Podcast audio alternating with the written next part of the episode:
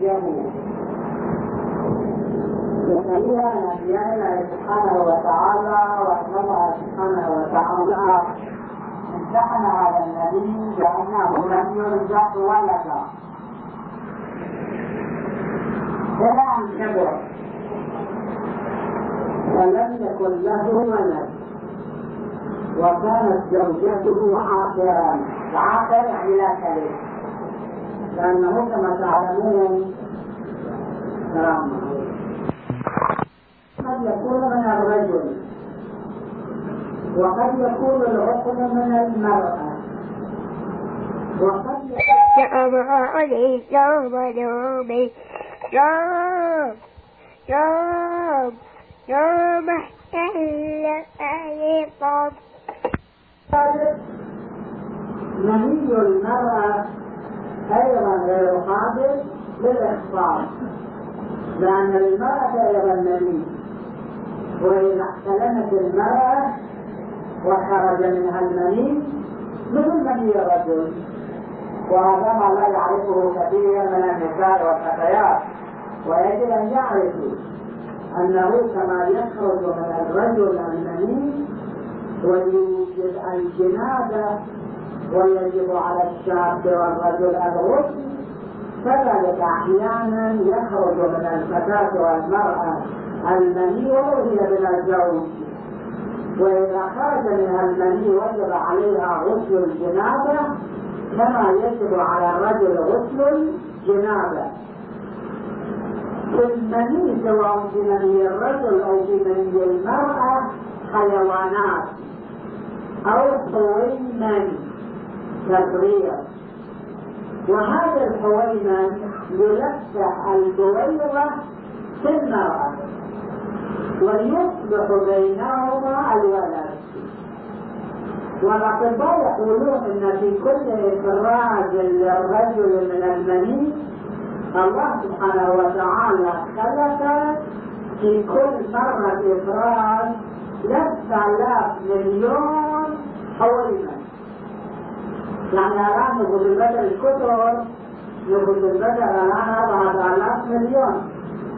وفي كل دفة من المني يعني شاب يحتلم ودفق مقدارا من المني مثلا. أو دفقه بالزواج لا فرق.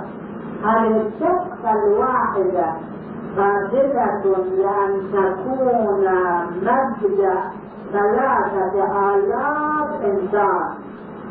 ثلاثة آلاف مليون. مو ثلاثة آلاف وحدات يعني أن الآن البشر أربعة آلاف مليون فرد من الممكن أن يصبح الدفة الواحدة أربعة ثلاثة آلاف مليون. مرة جعله الله سبحانه وتعالى؟ أحد هذه الثلاثة آلاف مليون يصبح جنينا يعني نحن جالسين هنا والنساء الجالسات هناك في الحسينية.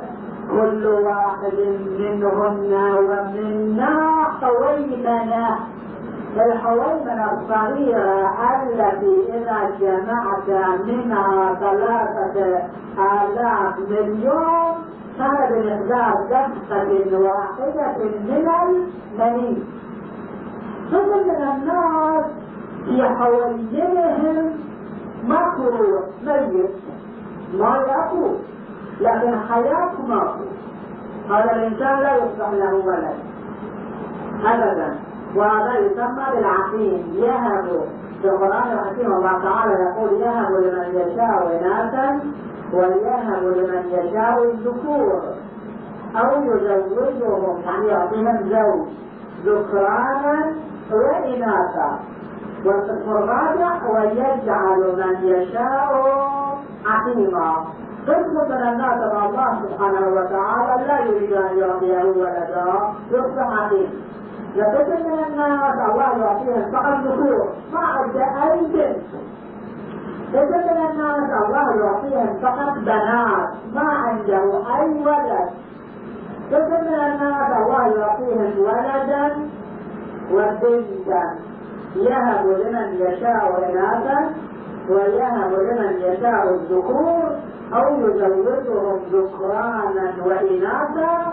هذا اتفقت والقسم الرابع ويجعل من يشاء حكيما أما أولاد الأنابيب التي للاختبار ولعند الأصدقاء من بنين وبنات نقول أولاد الاختبار الذين سمعتم في أنابيب الاختبار هؤلاء الأولاد يجب أن نعرف أنهم على قسمين.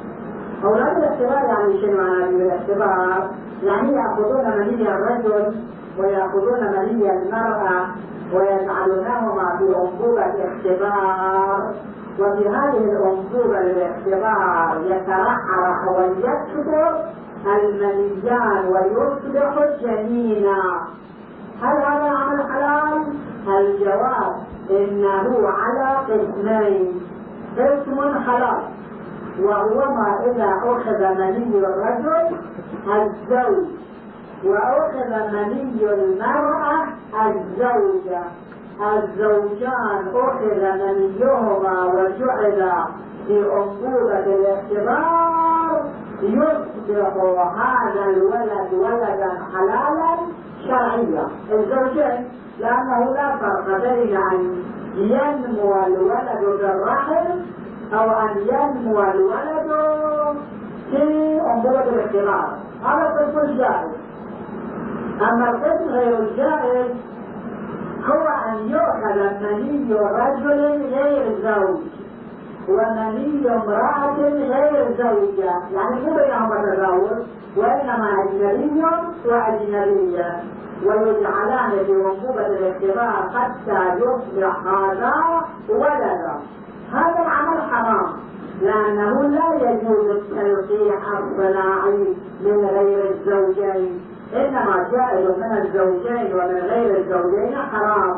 وإذا ظهر ولد بسبب وجود الاختبار من غير الزوجين هذا ولدا غير شرعي فلا يرث من الأب ولا يرث من الأم ولا يرثه الأب ولا ترثه الأم وليس بينهما قرابة أبدا. هذه مسألة ثم إلى مسألة ثانية وهي التي ذكرناها سابقا موجزا وفي هذه الليلة نفصل هذا شيء من التفصيل حسب ما وعدناه وهي موضوع الزواج. موضوع الزواج آباؤنا وأمهاتنا وكلكم تعلمون هذا الشيء. كان عندهم زواجا مبكرا يعني أن البنت عمرها 13 سنة 14 سنة يزوجوها والولد عمره 15 سنة 16 سنة يتزوج. هذا يسمى بالزواج المبكر والإسلام حرم على هذا الشيء ثم جاء العلم وكشف عن حقيقة تحريم الإسلام. لأن الإسلام يصر على الزواج المبكر بمجرد أن الفتاة بلغت بلوغا شرعيا ورجلا يعني صار عمرها 13 سنة 14 سنة يستحب أكيدا زواجها.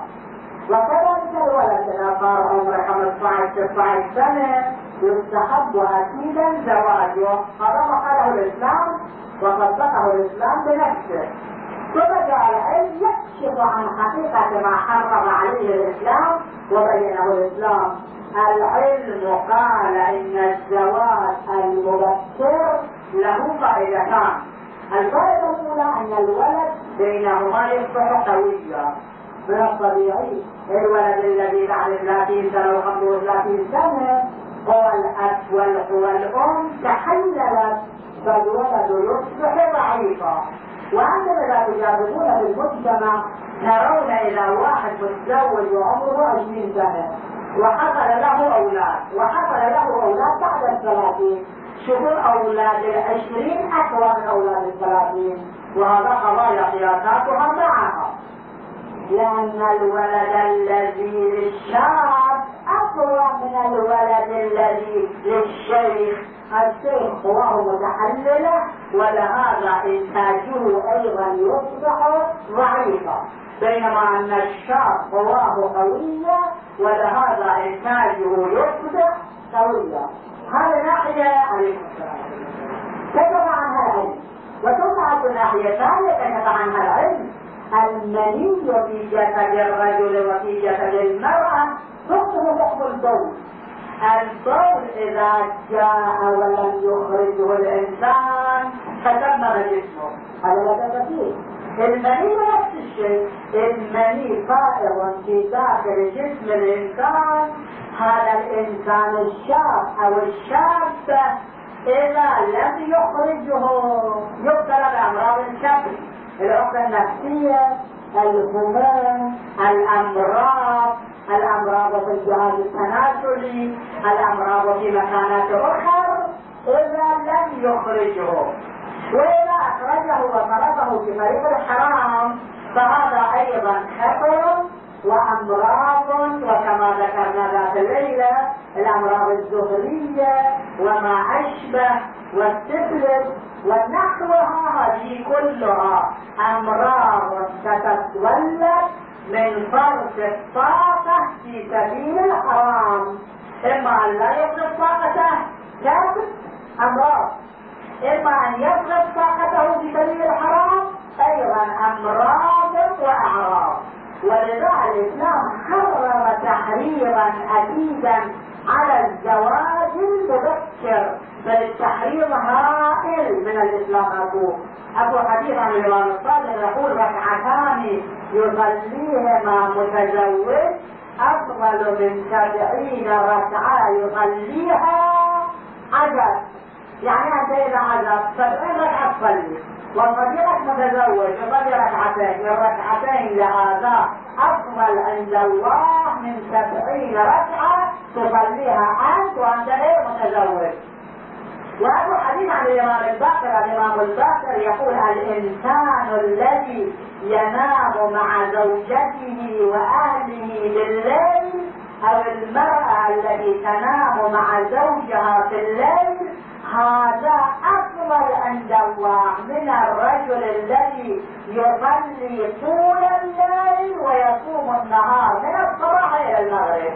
يعني اثنان أحدهما متزوج وهذا يذهب بعد عمله بعد دراسته وينام مع زوجته. نوم هذا ثواب الكفر لنفرض ثواب الدرجه والذات الإنسان الثاني صديقه غير المتزوج هو بالليل من أول الليل يصلي ويصلي ويصلي إلى الصباح ثم بالنهار يقوم إلى الليل. الإمام الصادق يقول هذا الذي نام مع زوجته والمرأة التي نام مع زوجها أفضل عند الله من قيام الليل ومن صيام النهار. وكذلك الفتاة المتزوجة والفتاة غير المتزوجة.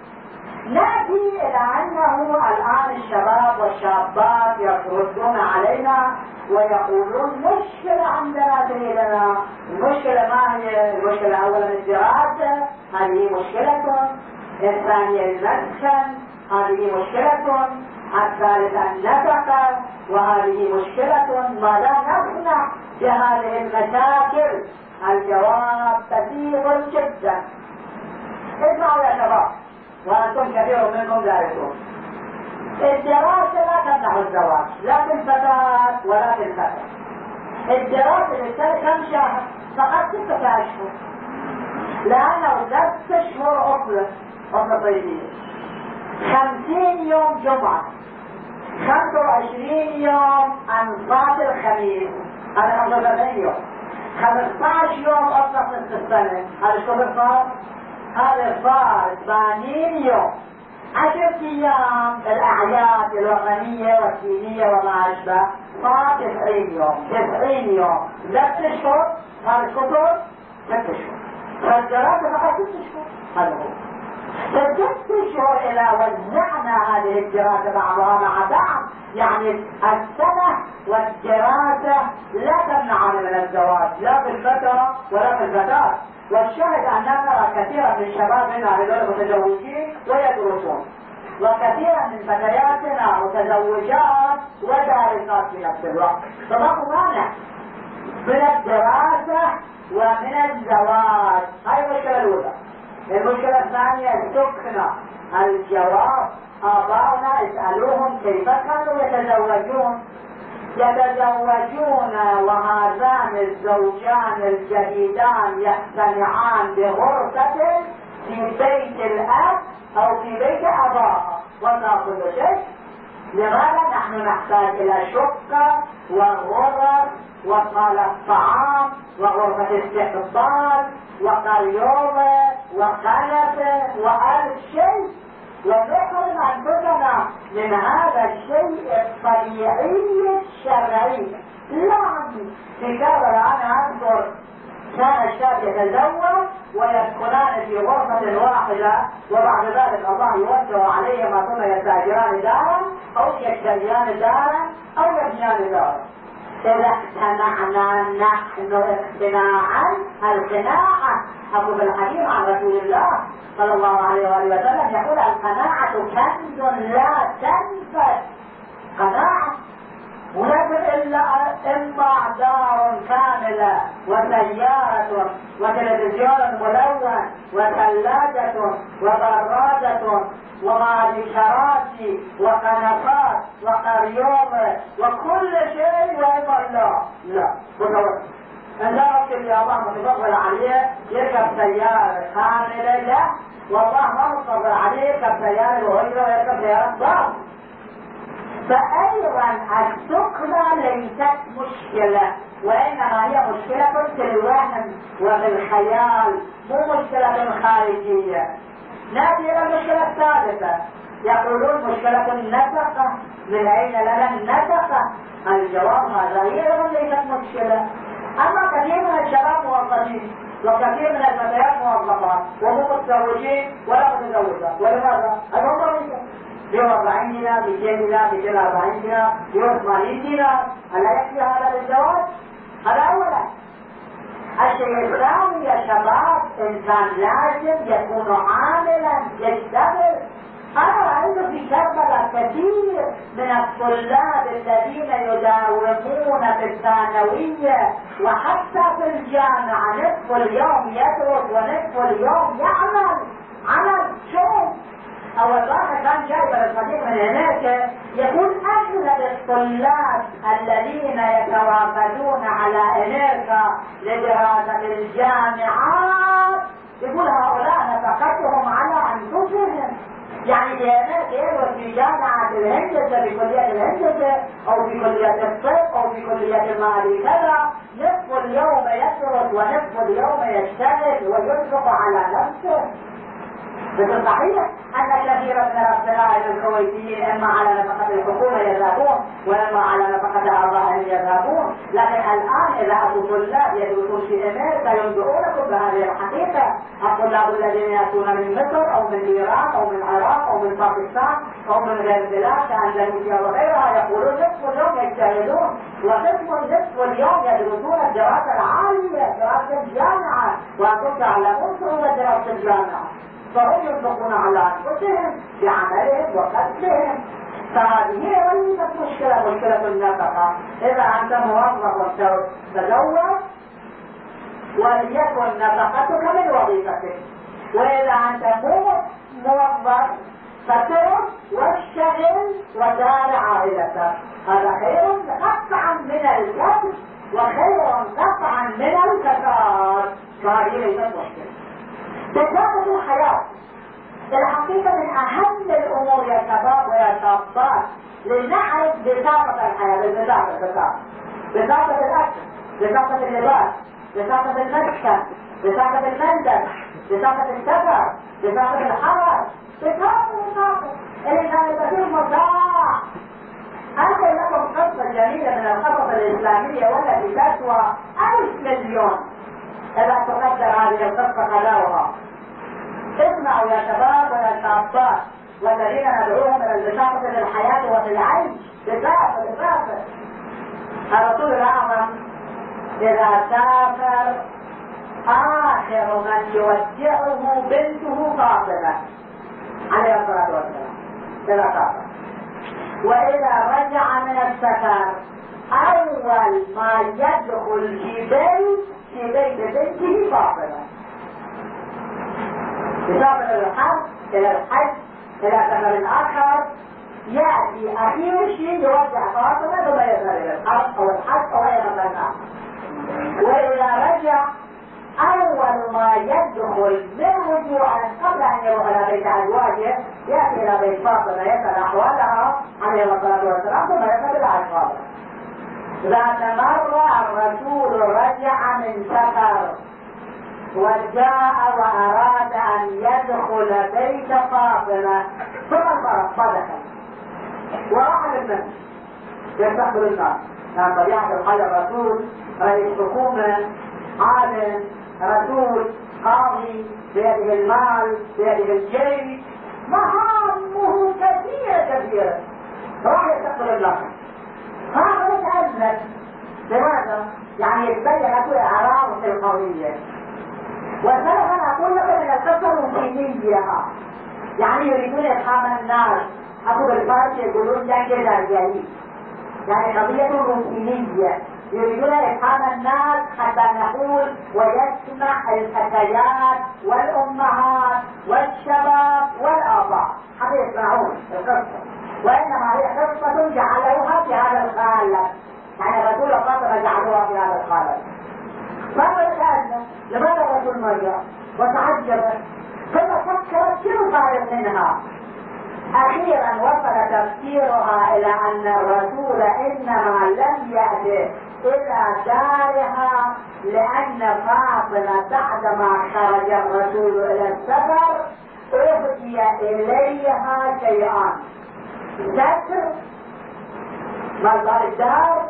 ستر وتكون من خاص خانة المطرة الكبيرة فالعادي والمعامل من فضة فضة المعارض فاطمة جعلتها في يده الحسن والحسين لأنهم أطفال صغار والستر علقته على باب بيتها الرسول لما جاء ونظر أبو الستر على باب الدار. وفي يد الحسن والحسين المعارض ما دخل الدار. راح للمسجد الفترة شعرت بذلك فقلعت الستر ولفت المعارض في هذا الستر واعطتهما بيد الحسن الطفل الصغير ذلك اليوم لعل عمره سنه ونصف سنوات وقالت اذهب إلى جدك وقل له ان فاطمه تسلم عليك وتقول لك يا رسول الله ان هذا لك به الحسن جاء والرجال قاعدين في المسجد حول الرسول وتقدم وقال يا جداه إن أمي تسلم عليك وتقول لك إن هذا لك يا رسول الله. اصرفه حيث تشاء.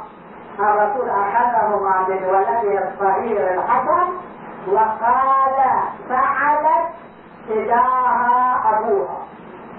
ومره ثانية فعلت تجاه أبوها ومرة ثالثة فعلت فداها أبوها ثم قسمها بين فقراء المسلمين هل جعل الستر على باب الدار حرام؟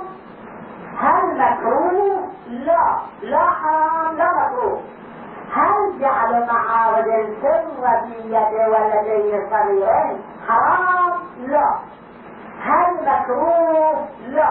لكن الرسول أراد أن يبين ويؤدب أمته إلى مليون سنة. عيشوا بسطاء إذا تقدرون لا بأس.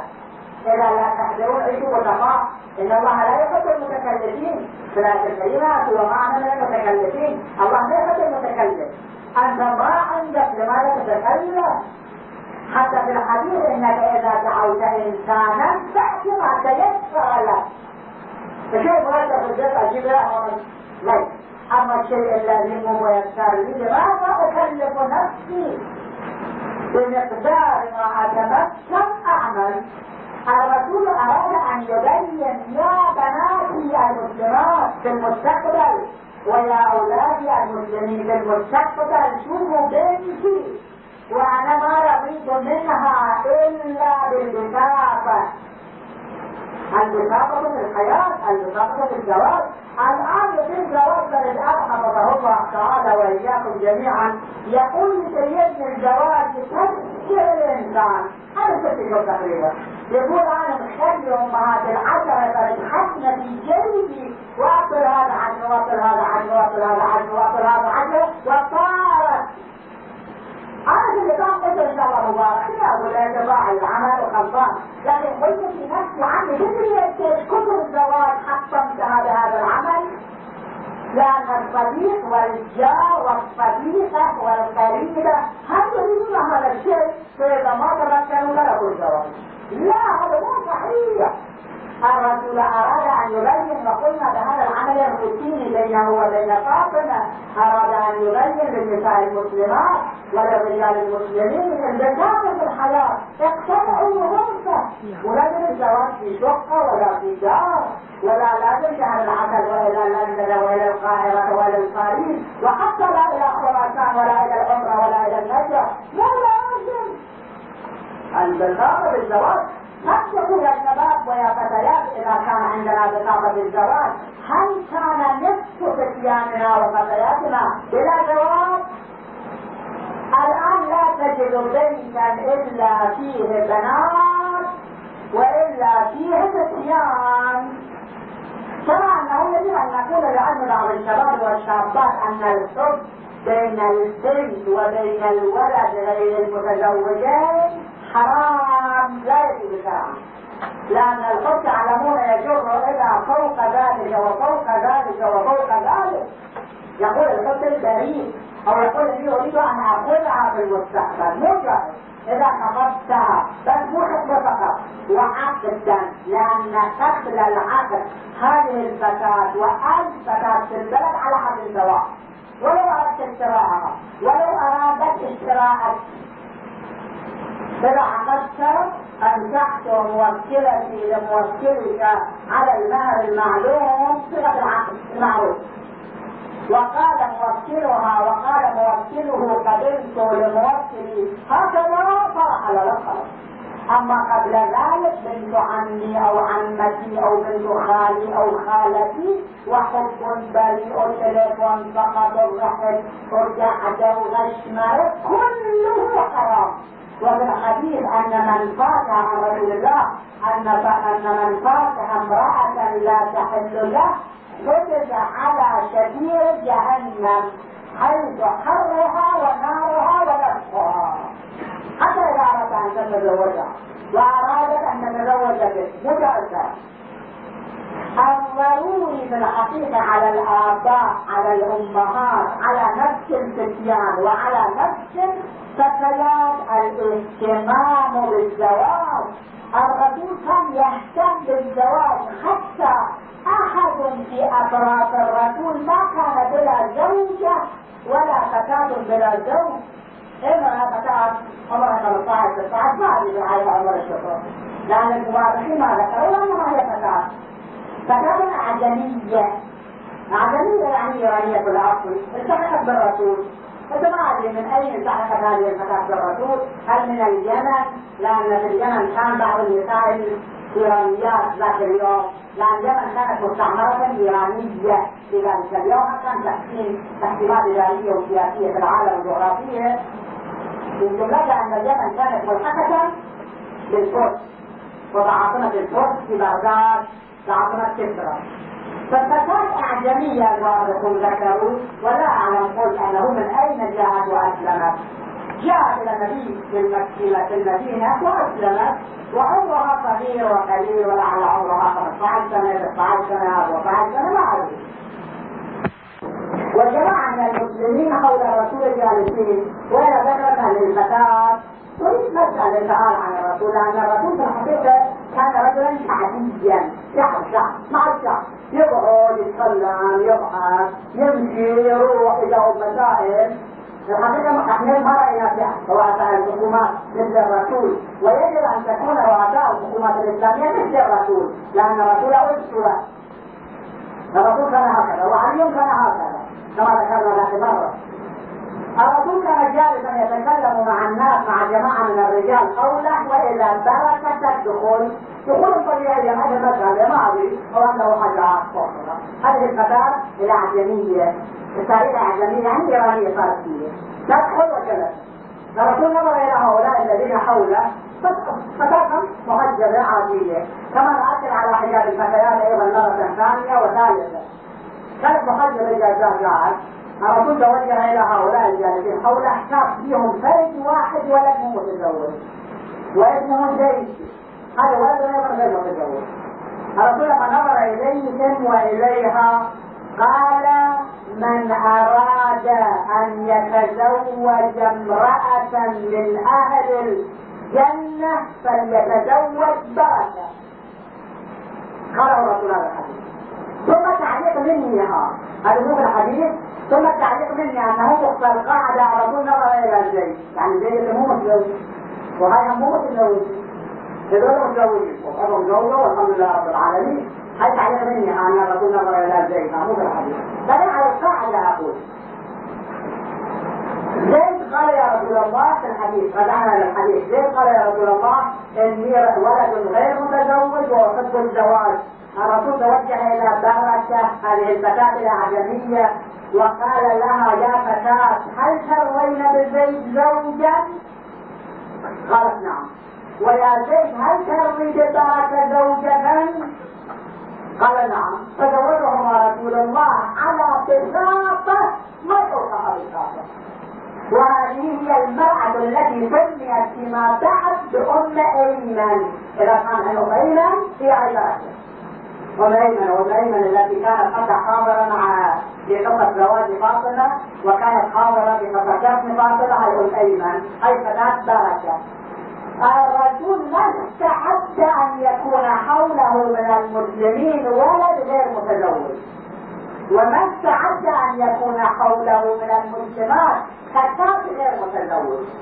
فالرسول دينه دين الحاكم دين العمل دين البساطة.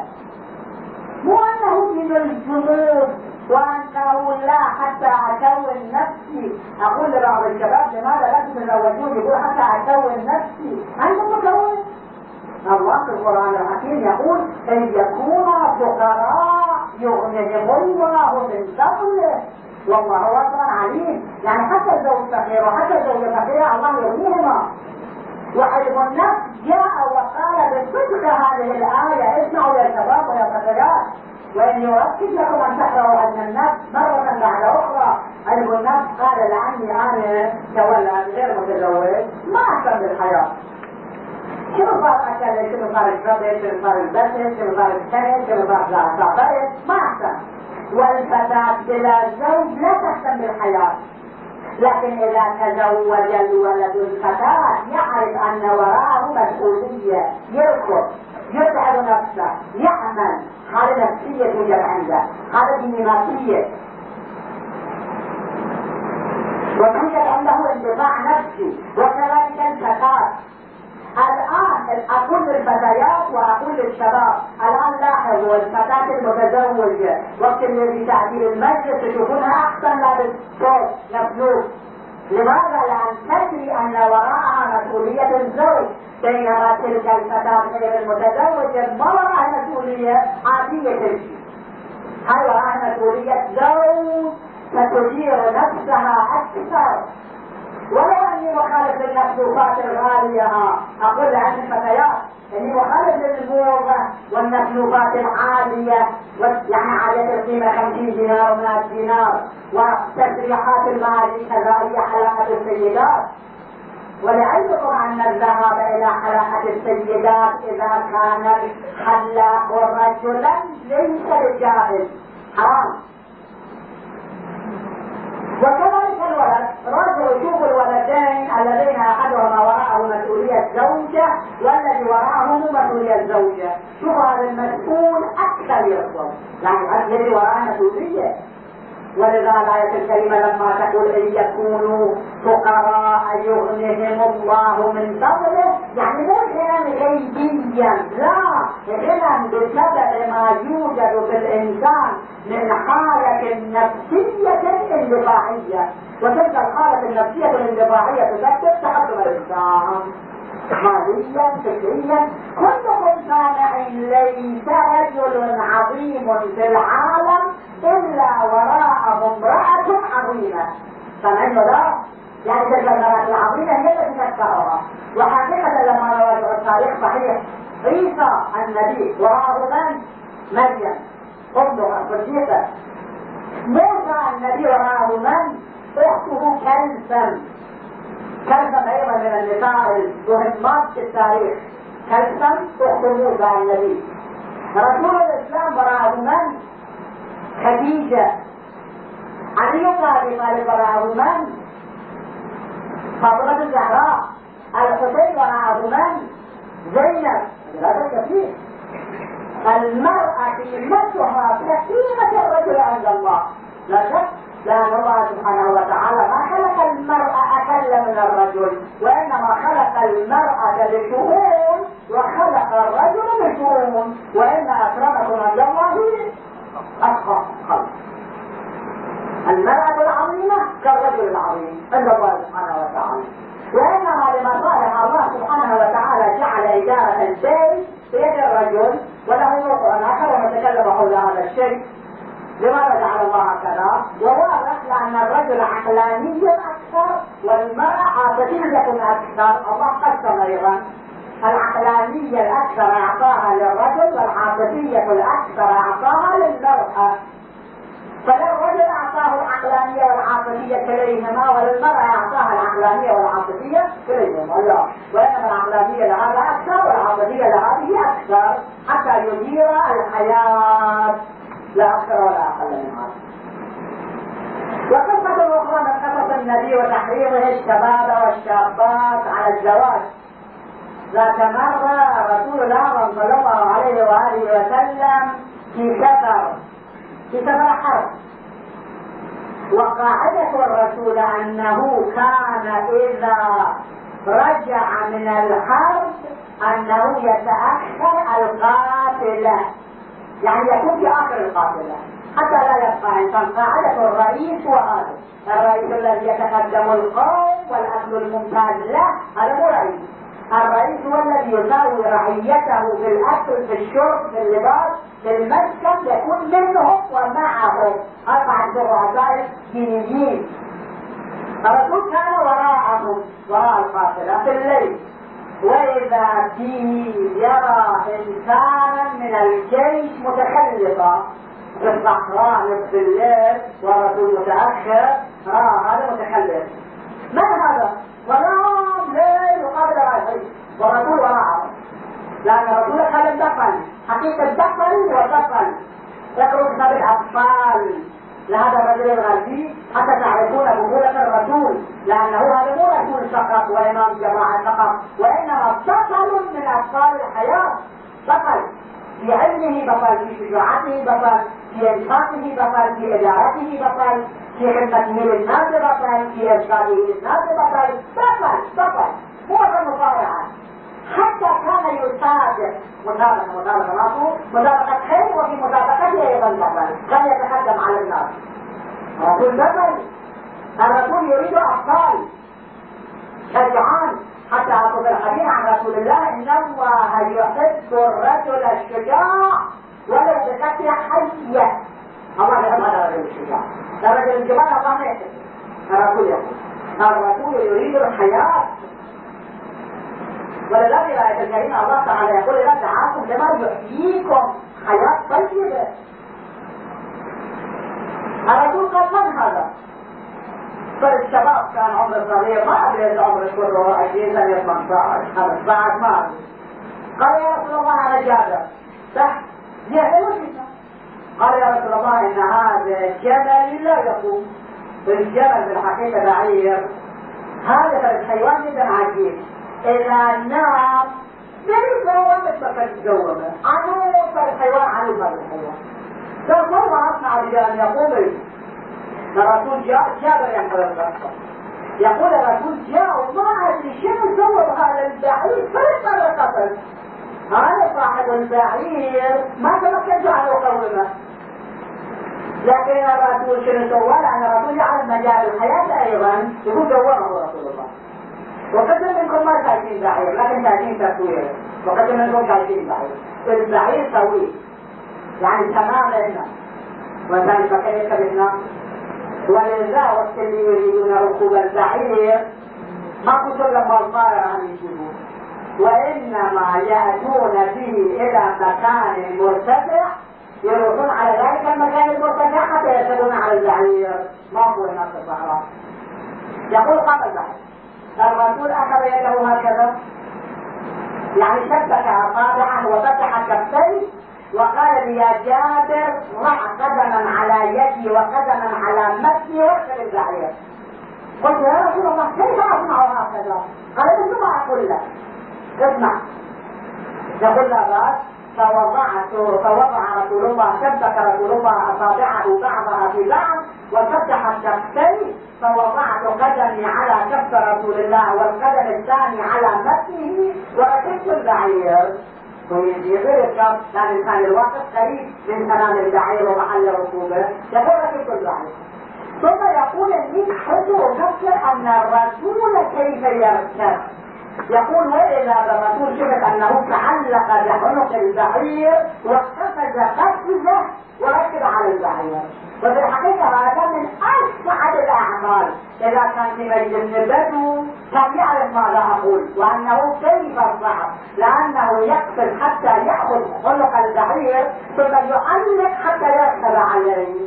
وإن شاء الله إذا في الوقت شفتوا بلد بعير وحاولوا هذا الشيء تسووه على كاف تتجعون تكسرونها هذا شيء صعب. يقول رسول رسول الله لكن مو هذا مهم هذه كل مقدمات القصة.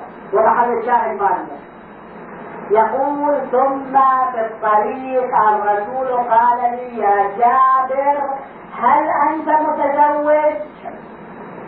قلت لا يا رسول الله. قال ولما؟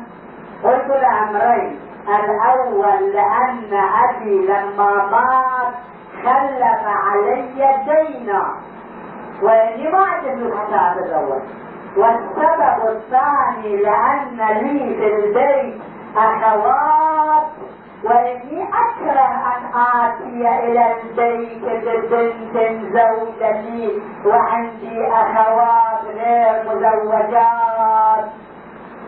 أكره هذا الشيء الرسول قال لا بأس إني لما جئت إلى المدينة يا جابر في فصل التمر لأن أموال المدينة وماليات المدينة في إبان التمر. هم كانوا يحطون التمر وأكثر أموالهم التمر.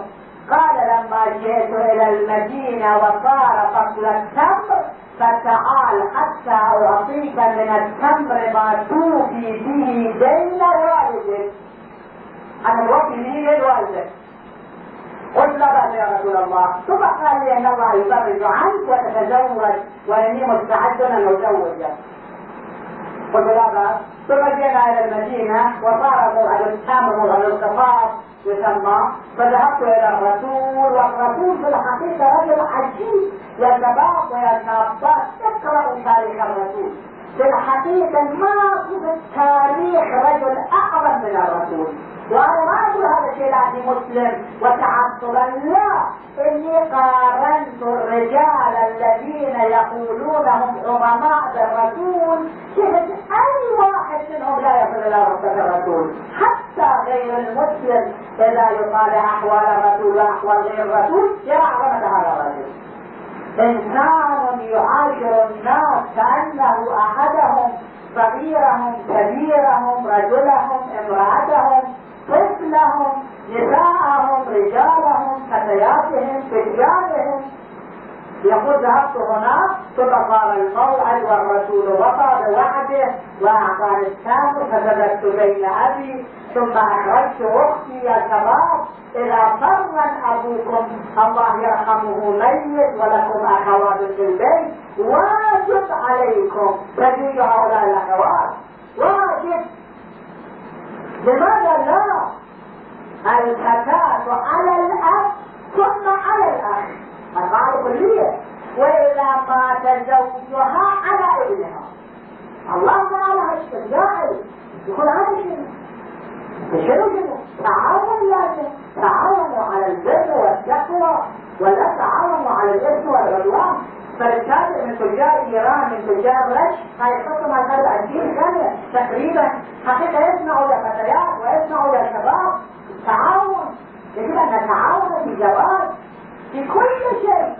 ولأنفع الفتيات اسمعوا مناديق خيرية. لأجل زواج الفتيات. مساعدتهم وكذلك الشباب هيئات صناديق خيرية لأجل زواج البنات والأولاد.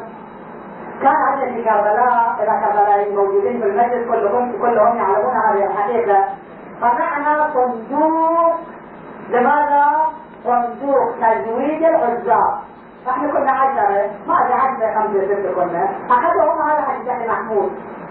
اللي الان في حسينية في الليالي يقوم ببعض الخدمات الإطعامية وما أشبه أحدهم هذا الإسلام أنا كنت هذا وعلى مع خمسة أصدقاء آخرين فنعمل صندوق زواج صندوق الزواج عبارة عن أن التبرعات كنا نجمعها. هذه 10 دنانير هذا 50 دينار هذه 100 دينار هذا 10 دنانير هذا 20 دينار. هذه تقريبا ربع دينار ونص دينار.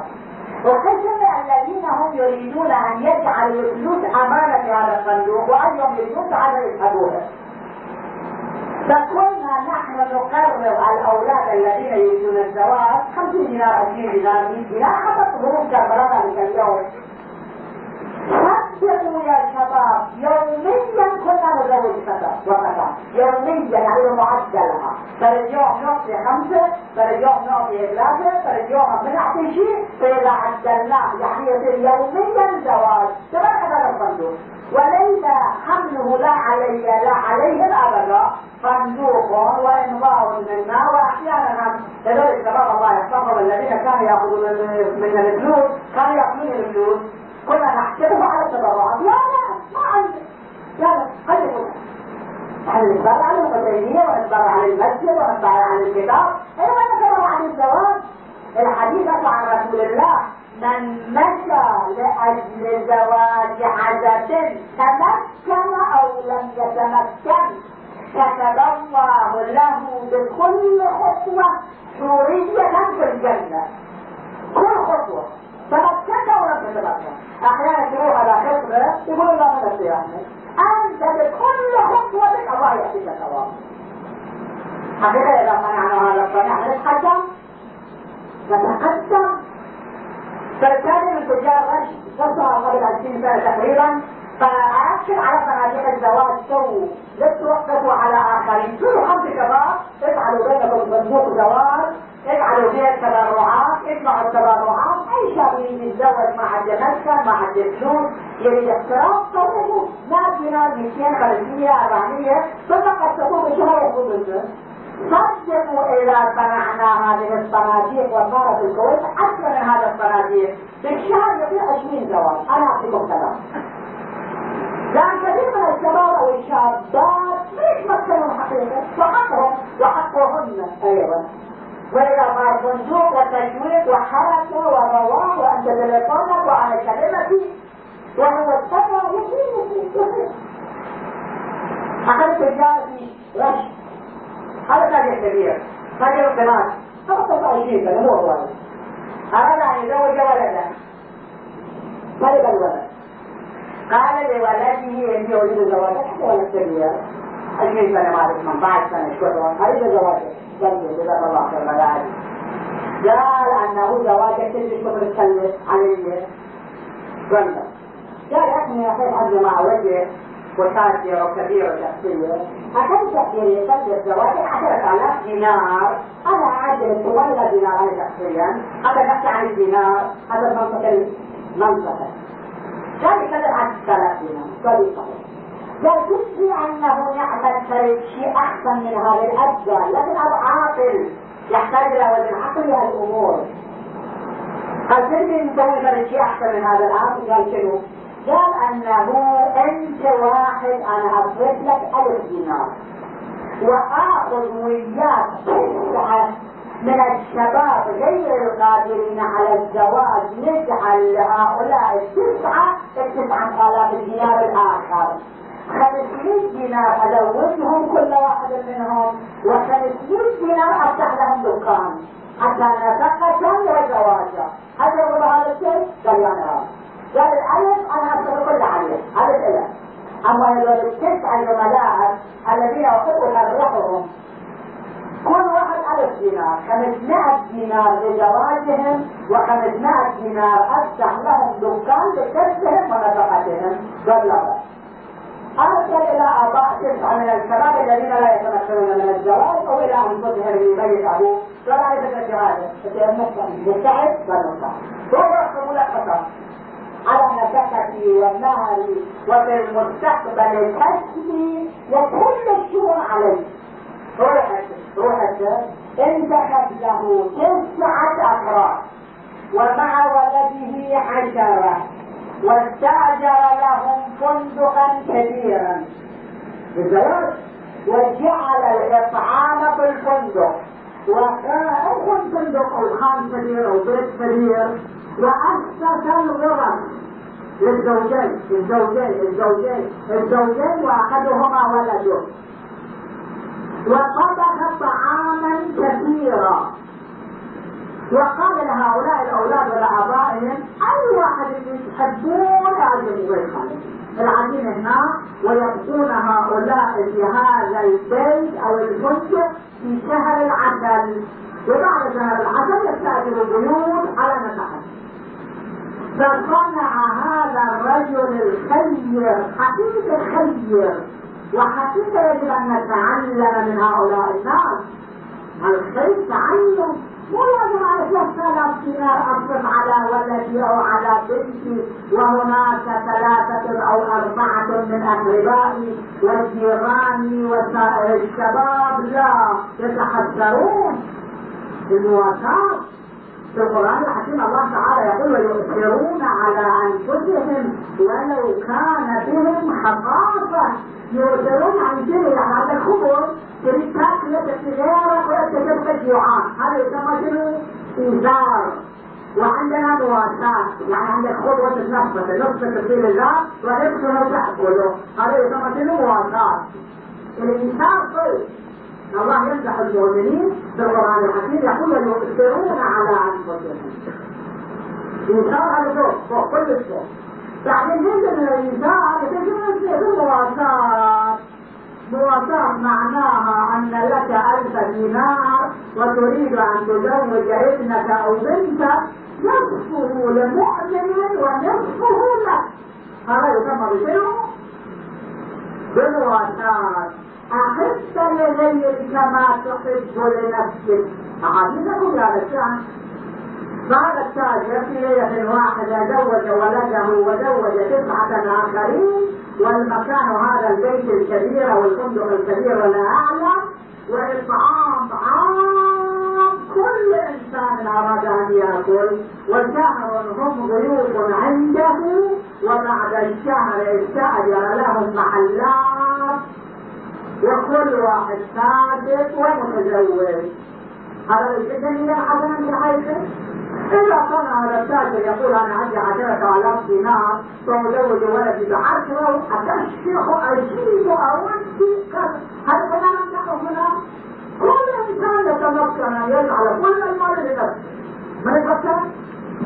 أما أن تتمكن أن تسحب على نفسك وتحب للآخرين ما تحب لنفسك فأنت شخصية هذا من الصحيح أن تقولوا أنتم يا شباب ويا فتيات إحنا لا نتمكن على هذا الشيء لكن تتمكنوا على اللفافه اللفافه حتى لا تشتت منع الزواج لأنه إذا كانت أختان وأخت تزوجت بعشرة الاف دينار الأخت الثانية بعد مو مستعده أن تتزوج بألفين تقول هاي الاخت تزوجت بعشرة الاف فأنا أتزوج بألف أو ألفين؟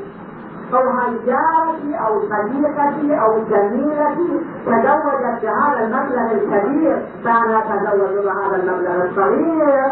فيكون منعا لسبيل المعروف.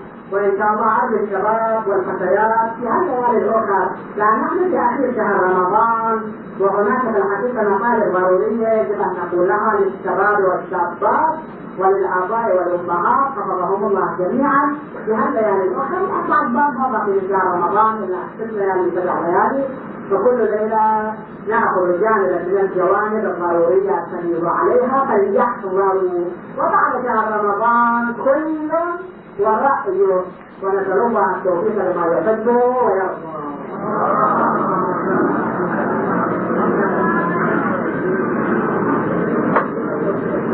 ونصحني الدكتور بأن لا الجواب تكليفك أن تعطي في كل يوم بدل الصوم. ما ما يعادل ربع دينار حتى يكون طعاما للفقراء.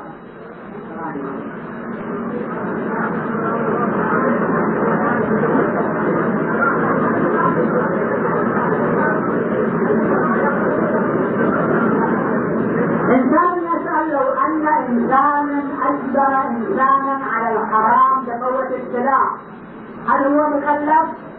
لا. الجواب المجبور معذور. يعني أن فرق والعياذ بالله إنسان أجبر إنسانا بشرب الخمر قال إذا ما شرب أقتله. هذا ما عليه الثالث لأنه مضطر تكليف عليه.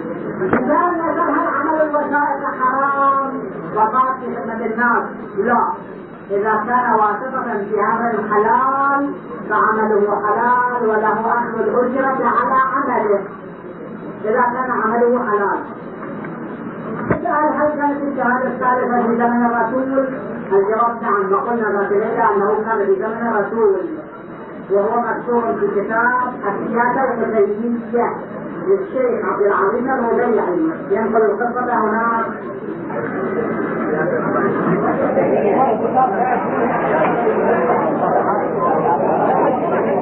إنسان يسأل هل يجوز تحديد الأعلام وغير الأعلام؟ الجواب نعم. وجاء التحليل الأعلم وجاء التحليل غير الأعلم وكثير من علمائنا قالوا هذا الشيء ومنهم صاحب الجواهر. خلق الله البشر من نفس آدم الجن خلقه من نفس ماذا؟ الحقيقة الله تعالى خلق الجنيين وخلق من نفسهما الجنه مثل ما خلق انسانين وخلق من نفسهما البشر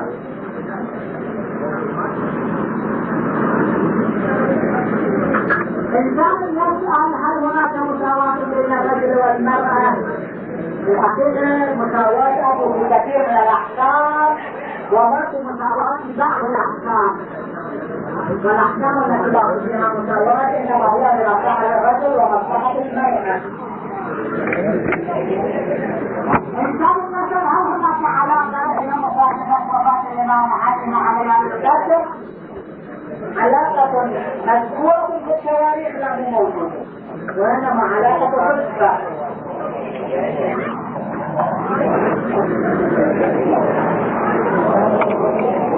もありがとうございました。